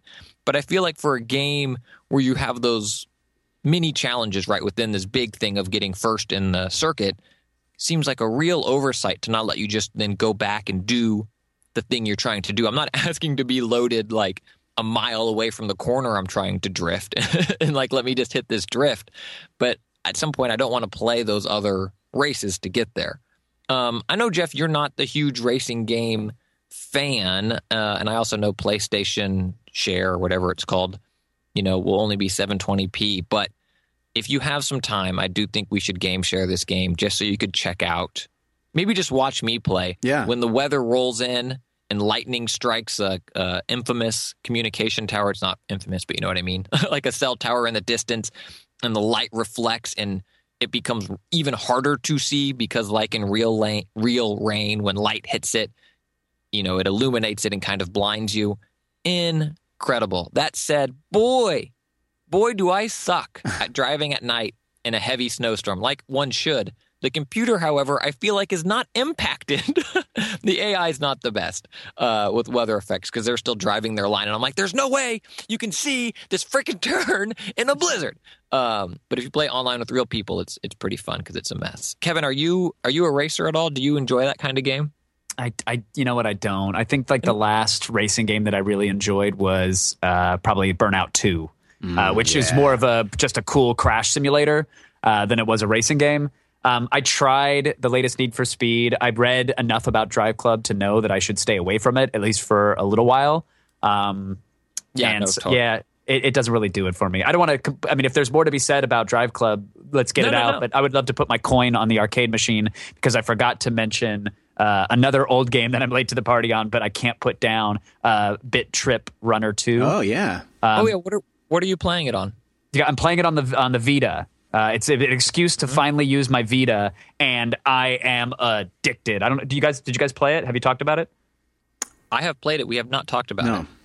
Did you did you heart it as much as I'm hearting it? Because I can't like I I want a three star every level. I want to get the bullseye bonus at the end. I want to unlock every eight bit version. I'm not really that much of a completionist, but I want every character, every costume, every everything, and I don't mind replaying the levels because of the checkpoint system. They like did enough to make it challenging, but also not like the problem that you alluded to of like having to play the two races to get to the one race that matters so far in the game and i'm in pretty deep into the third world i feel like they eliminated a lot of the the fluff around unlocking things and, and completing levels I, i'm so addicted to it Yeah, it's a smart take on that retro style, you know, difficult style game. I think much like Shovel Knight. You Yes. know, it's like oh, it's like Mega Man, but it's Mega Man for today's soft gamers that don't play games in their dad's basement as he forces them to play hard games. Uh, but it's really smartly designed, but still difficult. I'm I. I don't think I made it as far as you did, mostly because I think I'm moth to a flame. I was like, "Ooh, new game!" Um, but yeah, it's gorgeous and, and amazing, and definitely deserves to sing its praises. Do you not move on until you um, three star? Are they stars? Are they corn? No no no no you, you have to get certain amount of, of gold to complete a level uh, or to, to unlock certain levels and so uh, you know as you progress through the levels for those who don't know it's a rhythm game uh, where you have to coordinate button presses uh, in time with the music to leap over objects, to slide under enemies, to kick apart objects in your pathway, to spring yourself up into the air off of launch pads, or to dance in between those tricks to earn bonus points, uh, which can throw you off because if you're in the middle of busting a move, you might slam into a wall or a staircase or some sort of other object. Um, so the music is great. The rhythm aspect of it is awesome. And yet, to progress, there are pieces of gold that if you time your jumps right, or if you slide under an object at the right time, you'll collect the gold. And if you get enough of it, you can unlock certain levels and costumes and progress in the game. But you don't have to three star everything. You don't have to have a perfect run. And you can even adjust the difficulty on a level before you hop into it if you're having trouble beating a particular thing. But it does such a great job of starting you out with a basic jump and then making suddenly just jumping difficult because of the way the platforms are placed and the music is going along. And then it adds a kick function or a slide function. Now you have to slide and jump while still sliding and then kick at the same time to bust through an object.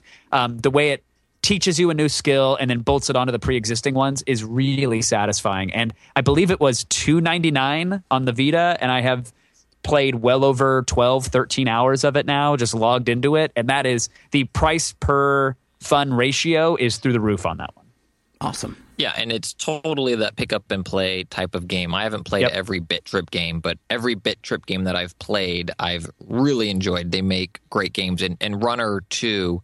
Um, if you think that everything that they make is like eight bit graphics, it's not. It's it's. Um, uh, I, I mean, I like the bit graphics of the original, but it's a. I don't even know if it's a Super Nintendo aesthetic, but it's a a prettier drawn aesthetic than like pixel graphics. Yeah it's like a i would say a sega saturn Sure. Yeah.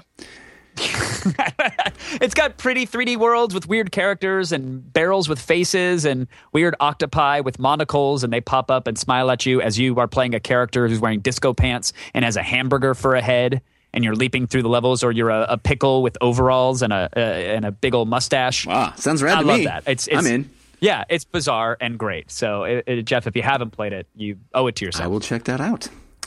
Do it while a WoW mission is loading. Yeah, there you go. exactly. Uh, all right, dudes, let's wrap up the playlist and uh, cut out a few moments of our tabletop time.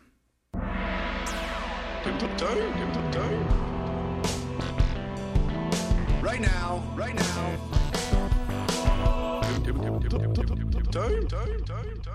Kevin Pereira, are you a board gamer? Uh, all the time when there's nothing to play. I uh, sorry, sorry. I hated the mo- hated it the moment I said it. Um, I, I am, I am. I have not been playing as much as I as I wish uh, I were playing, but um, got you were on the the Twitter thread actually before I hopped on it about a new game. Um, Yes. the the, the Dutch name or the uh, the Polish, Polish. name. I cannot pronounce to save my life, but it's called Mysterium, I believe. Oh man, yeah. Uh, this is a game that I've been wanting to play uh, ever since I heard about it. It was a big, big Essen release this year in Germany, and it was available at BGGCon. And uh, our friend Rich Sommer uh, is is somebody who managed to pick it up, and he was raving about having played it. And uh, you and I both tweeted at him, and he was very kind and said, "Hey, come over and borrow it." Um, so I grabbed a couple of games from him. Sadly, I have not yet had a chance to get it to my own table. Uh, I plan to do that in the next couple of days, so I will report on playing it, but I'll just briefly describe it because the concept is so ridiculously awesome. Basically, it's like a mix between the old game Clue and a game called Dixit, which is a, a big Spiel des Jahres winner from a few years back that um, is a fantastic game in its own right, but people might be less familiar with. Uh, basically, the idea is like Clue, you're trying to figure out who done it, um, but the idea is this is a hundred year old mystery. And the players are a group of psychics who've come into this house to try to commune with a ghost to figure out who done it one player plays as the ghost, everybody else plays as psychics. And all of the psychics have potential location, item, and culprit. And the ghost knows who it is and is trying to communicate tho- that information to the pl- other players without speaking and communicating only through dreams. Well, how do they use how do they do that? Well, there's a bunch of these cards that are like Dixit cards that are sort of artistic paintings. Uh, they're they're very strange imagery, and there's a bunch of them in the game. And you, as the as the ghost player, select one uh, or several of these cards to then present to the other players to try to communicate some aspect of what the item, location, or person is. And so you can use the cards in any way you want. Maybe the color of something in the card, or the tone of something in the card, or a general feeling it elicits it just seems like a, a magnificent way of trying to communicate between people or or you know it's it, and it's all about deducing what about this image is the important thing and everybody can talk about it except the ghost player Right. anyway i haven't had a chance Yeah, and these play cards. No, uh, to I think it was a perfect description, uh, and took away everything that I had to say about it. So thank you for Oh, that. Sorry. but looking, no, no, I'm kidding. I'm kidding. But looking at like the cards, uh, you know, it might be a, a fountain with some moss and a step ladder. And to your point about communication, like someone might be, well, it's about the color of the moss. No, no, no. He's trying to say that he was drowned in the fountain. No, you guys are ignoring the ladder. Someone had to climb to something. And then the next Right. photo that's put down involves a nutcracker and an oven mitt on a countertop with a wine bottle. And you're like, okay, well, this is he's exploring a fetish. I don't know uh, what what is the story that's being and knowing like ha- those conversations, being able to craft that, and that you know. Making a game about the personalities and the communication of the people at the table that are playing it is always so exciting for me. And honestly, like I, the thrill of winning is great, but the sense of losing and defeat burns my soul. so I would I would always choose co-op over competitive every single time. Like even during Smash Brothers, I'm like, look, I know I can win. I'd much rather play co-op and have that experience, Right. especially if if it's a chance where I risk losing. It doesn't outweigh it. It- the, thrill of winning does not outweigh the sadness of losing. So I love co-op games, and I love that this could be you know seven people working together to solve a th- thing, and everybody could high five in the end. And if somebody loses, well, everyone loses, Right. and that's the way life should be. Yeah, yeah, I know. I'm very much excited to, to give it a shot. Um, and again, this is another one of those games that people will be frustrated at at us bringing up because you literally cannot get it. Uh, you can't get it. Actually, that's not true. You can get it, but it'll You be can, you can. It's coming to my house. It, it will be. Yeah, I got the Polish. Well, there's no language anywhere other than the instruction manual, obviously, which has thankfully been translated by many people on like BoardGameGeek.com. Uh, other than that, there's no text anywhere on any of the cards. It's completely graphic based. Um, so, uh, you know, I did buy it. The problem is that the game is like you know, 36 bucks or whatever, which is fine. There's a lot of pieces and artwork. I'm okay with that. The shipping was about 36 Yeah. bucks. And that's the part that breaks my heart because I'm paying as much to get it uh, twice. Right. Uh, but you, you can get it. It can arrive on your doorstep. You just got to be willing to pay a premium. and you won't be able to read the cover because it's uh, it's in Polish. Um, but I, yeah, like I said, I have no idea what it's Rich called. was nice enough to uh, to lend that to me, and when I, I went over to pick it up, he was like, "Oh, have you tried Red 7? I was like, "Oh no, no, I've heard something so many good things about that." He's like, "Oh, you got to try that." So, Red 7 is a game I did get a chance to play because I played it with my wife uh, last night, and we played uh, several hands of it. This is a fantastic game, and it, it's really one of those easy to recommend, quick, plays very fast. It takes nothing to teach people, and it's actually a kind of a fun game to teach because the idea it's a card game, and the idea is uh, every hand you play, every turn that you play, you have to win the game. And if you can't win the game on your turn, you're out. So it's a kind of a fun explanation, and basically it's it's very simple. There's uh, a series of cards numbered one to seven in a bunch of different colors, uh, all the Roy G. Biv colors, right? Uh, and those colors are ranked Roy to G. Biv, and um, and uh, Wait, so is Roy is Roy the ultimate thing, or is is uh, Viv uh, the is Violet the Violet's at the bottom. the ace? Violet's at the bottom. Okay, Yeah. got it. Okay. as she should be. No, I don't know. Um, the uh, and the idea is that you you can play a card in front of you. Or you can play a card into the center. And if you play a card into the center, not only does it have that number and color on it, but it has a new rule. And it's kind of like Fluxx, if people have played Fluxx, except way better than Fluxx, in my opinion. Um, so anyway, so you can either change the rule that is the win condition of the game, or you can play a card down to win the current win condition. And you only have seven cards total to use. You never draw more cards into your hand. And you try to strategically figure out how you can win on every turn. It plays really fast. It's really cool. So it's it's basically like uh, let's say uh, you start the game with high card wins. So as long as you can put a high card, the higher card than all your opponents down, you you can keep playing. Or if you don't have a higher card than the rest of your opponents, you can put down a card into the center that changes the rule to, for example, the most the, the person with the most even numbered cards wins. So if you have two twos, you're winning uh, uh, against anybody that might have you know a one and a six. Um, so even though you didn't have a higher card than their six, you do have more even numbered cards. So you're basically kind of constantly changing up who's winning to make sure you're winning every turn. Uh, plays really fast. We played like three or four hands in a row, all in under a half an hour. Um, it, it's a great, easy, and inexpensive, cool game to recommend. Um, and in fact, I just I literally just added it to my cart as you were saying. Yeah, it's, uh, I'm uh, as Ma- it- as Maddie twelve games- bucks. That's a great barrier to entry. Yeah, and you know what? I get. I was gonna actually mention a few games like this because I've had several people as we get closer to the holidays uh, ask about games that are inexpensive that they can give as gifts to people. I think Red Seven's a great one. Uh, another one that I've brought up on this show many times is called Love Letter, uh, which is uh, which is another great, easy, quick game. Uh, also, there's a game called No Thanks, which is fantastic, easy. I bring it out all the time. Uh, it's a good filler game, easy to teach good gift. Again, it's going to be probably around 12 bucks.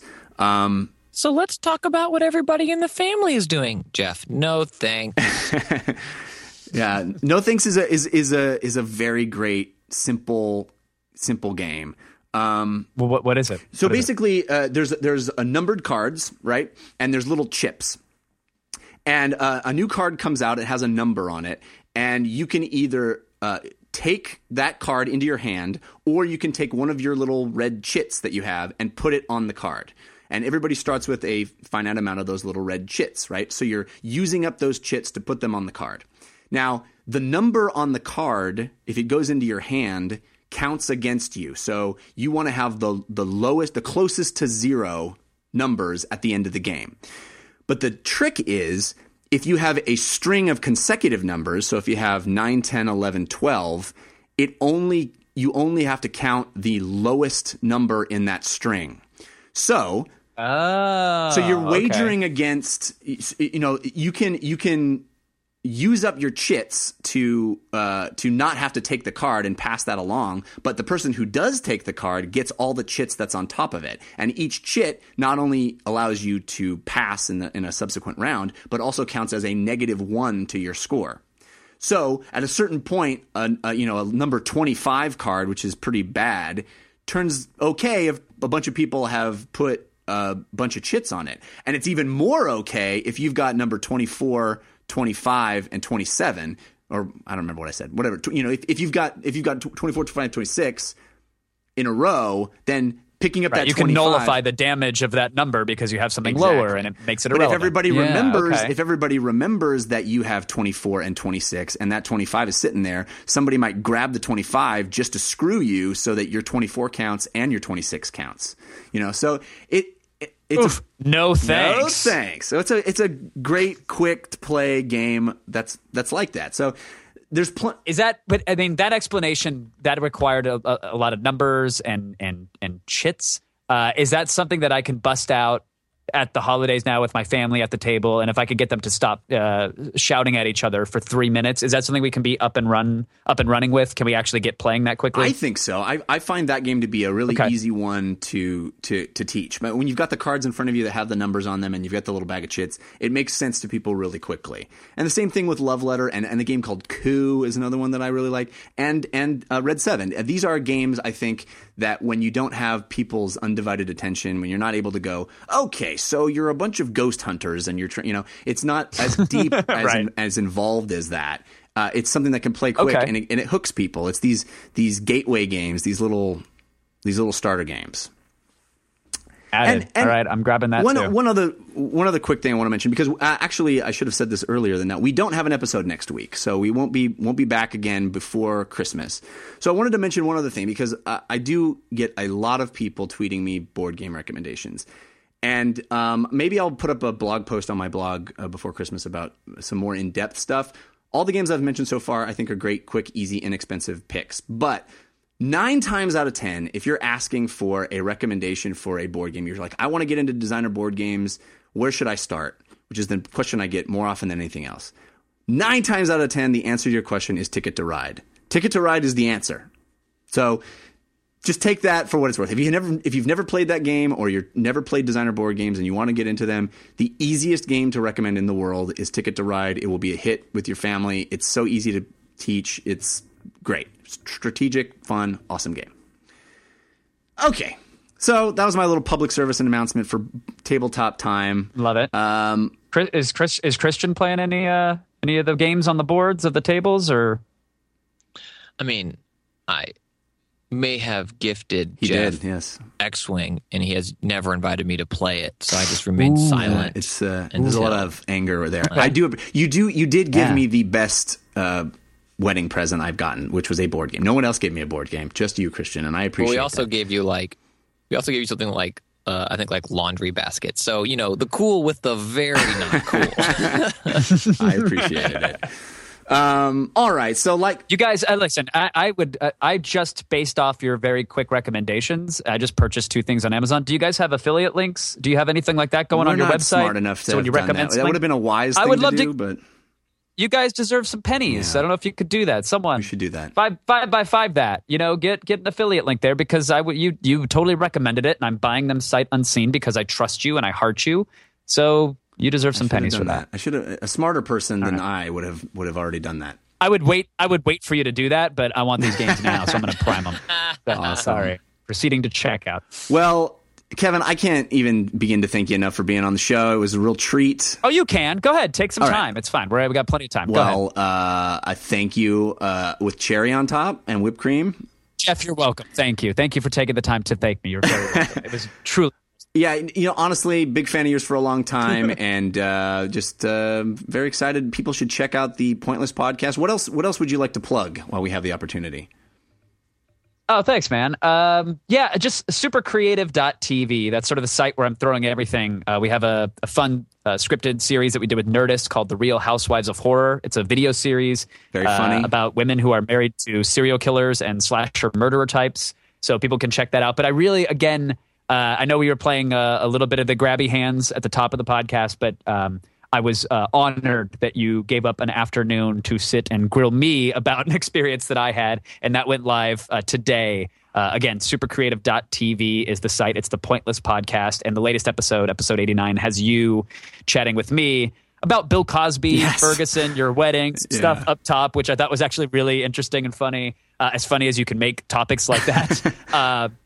but then right after that, we go into like a two hour deep dive on me going to Peru and taking ayahuasca and discovering faith uh, or not discovering faith. Who knows? You will know if you listen. So thank you again uh, for sitting down and doing that with me, and then inviting me on this thing. This was a lot of fun. I had a, a really great time, and I'd love to come back Awesome. uh, any other time you want me to complain about Street yeah, Fighter. sounds good. I uh, I will underscore what I said at the top, which was that uh, that two hours was uh, one of the coolest things I've ever been a part of, and uh, I'm not just saying that. I think people really should listen to it. It will challenge what you think about things. You may. You may come away scoffing, you may come away enlightened, you may come away just entertained, but you will certainly not be bored. It is an amazing discussion, and Kevin uh, is very eloquent in talking about it. Um, Thanks, yeah. man. Uh, Christian, what about you? What's going on in your world this week?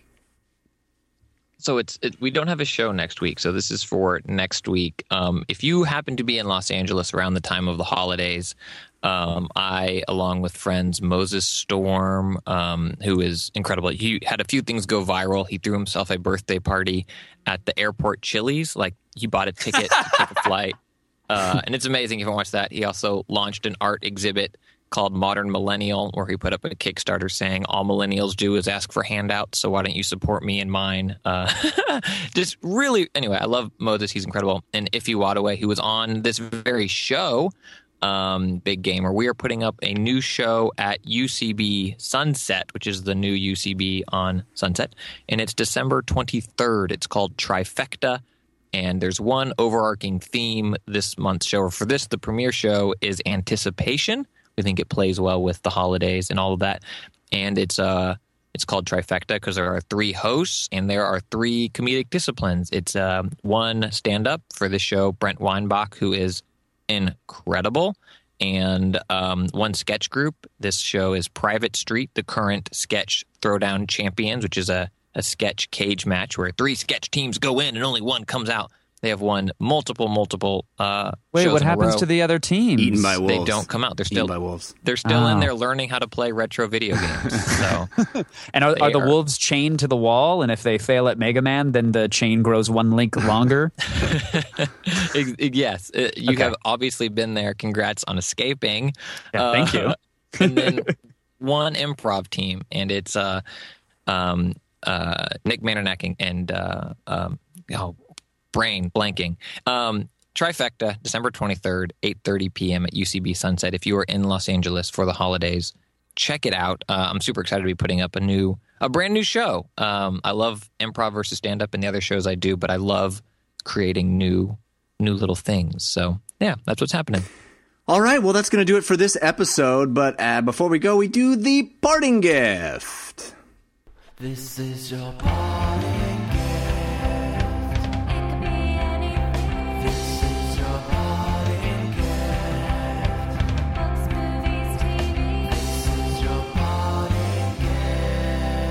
Huzzah! Uh, last uh, last bit of parting giftery before uh, the end of the year. Uh, again, I will remind everybody we uh, will not have a new episode next week. Apologies for that, but we're taking a little holiday break, just one week holiday break, and we'll be back uh, at the end of December, I believe, December 29th. We'll have um, a best favorite game of the year discussion. So, so return here Monday, 11 a.m. Pacific time. And in the meantime, we have a little recommendation. Kevin, you have a something to recommend to the people? Black Mirror, Black Mirror, Black Mirror. So good. so good. I was, and I'm like, I, I, I don't know if it came out three or four years ago, but when it first came out, because I was I was fortunate enough to have it recommended to me very early. Like there was only a torrent of this series. It's a Channel Four series. Uh, it's like Twilight Zone for the modern age. In fact, I think that's how they describe it. Um, Charlie Brooker, uh, who's very uh, great satirist, uh, comedian, writer, uh, journalist. He did this special. Uh, it's two seasons deep. There's a, a feature length one that comes out today on December 15th. Uh, brand new one. It, it's a series that deals with, I think, near future societal issues that will happen due to the rapid pace of uh, technology, the way life will change. Um, it's gritty, it's real, it's raw. It's something that I begged uh, the then president of G4 to license and put on our network at length. Wow. uh, in person and via emails because it meant so much to me. I was like, this is one of the greatest pieces of media I have seen in a long while, and it speaks to me on so many levels. It's beautiful. It's so well directed. Each episode is shot differently, edited differently. Um, I cannot say enough about it, and it's finally on Netflix. So now you have no excuse. You no longer have to pirate it or watch a crappy quality encode of it on a, a knockoff YouTube site. The series is Black Mirror. It is one of my favorite pieces of, of media, again, that I've seen in years. So definitely start with season one, watch all three. Uh, season two doesn't hit as hard, but it's still very enjoyable. And I cannot wait uh, to grab the feature length one, which features Jon Hamm. Ooh. it's coming out today. Awesome. So I'm very excited. So yeah, Black Mirror. Christian, how about you? with um, holidays in the middle of them. In the middle of them, uh, Thanksgiving is gone, and Hanukkah and Christmas are bearing down on us. Um, people joke about bad gifts, and I bought myself some new socks and new underwear the other day, and holy, mo- th- don't dismiss that as a gift, you guys. Maybe I'm showing my 34ness, but man, I am so pleased with both my new socks and new underwear, and I think sometimes we forget uh, that that can be nice. And Hilarious. I'm literally reminded myself yesterday when I got, I was like, these are so comfortable. so I don't know. Give them, get them. Don't, don't forget. Just because your underwear is five years old and still, quote, works. Gross, man. Get some new underwear. Fair enough. Uh, I want to recommend the new Prince album. I am the world's largest Prince fan, and he is still knocking it out of the park. Art Official Age, uh, get the pun. Any t- any album with a pun in the title, I'm going to recommend. But uh, Prince, i he is at the top of his game still. It is a album I have been enjoying ever since it was released, and uh, this is fantastic, awesome funk. There is uh, there is ballads. There are uh, freaking dance. Uh, can't resist. To, can't stop. Can't get it out of your seat. Ugh, awesome jams. Art official age. Uh, you will like it if you enjoy quality music.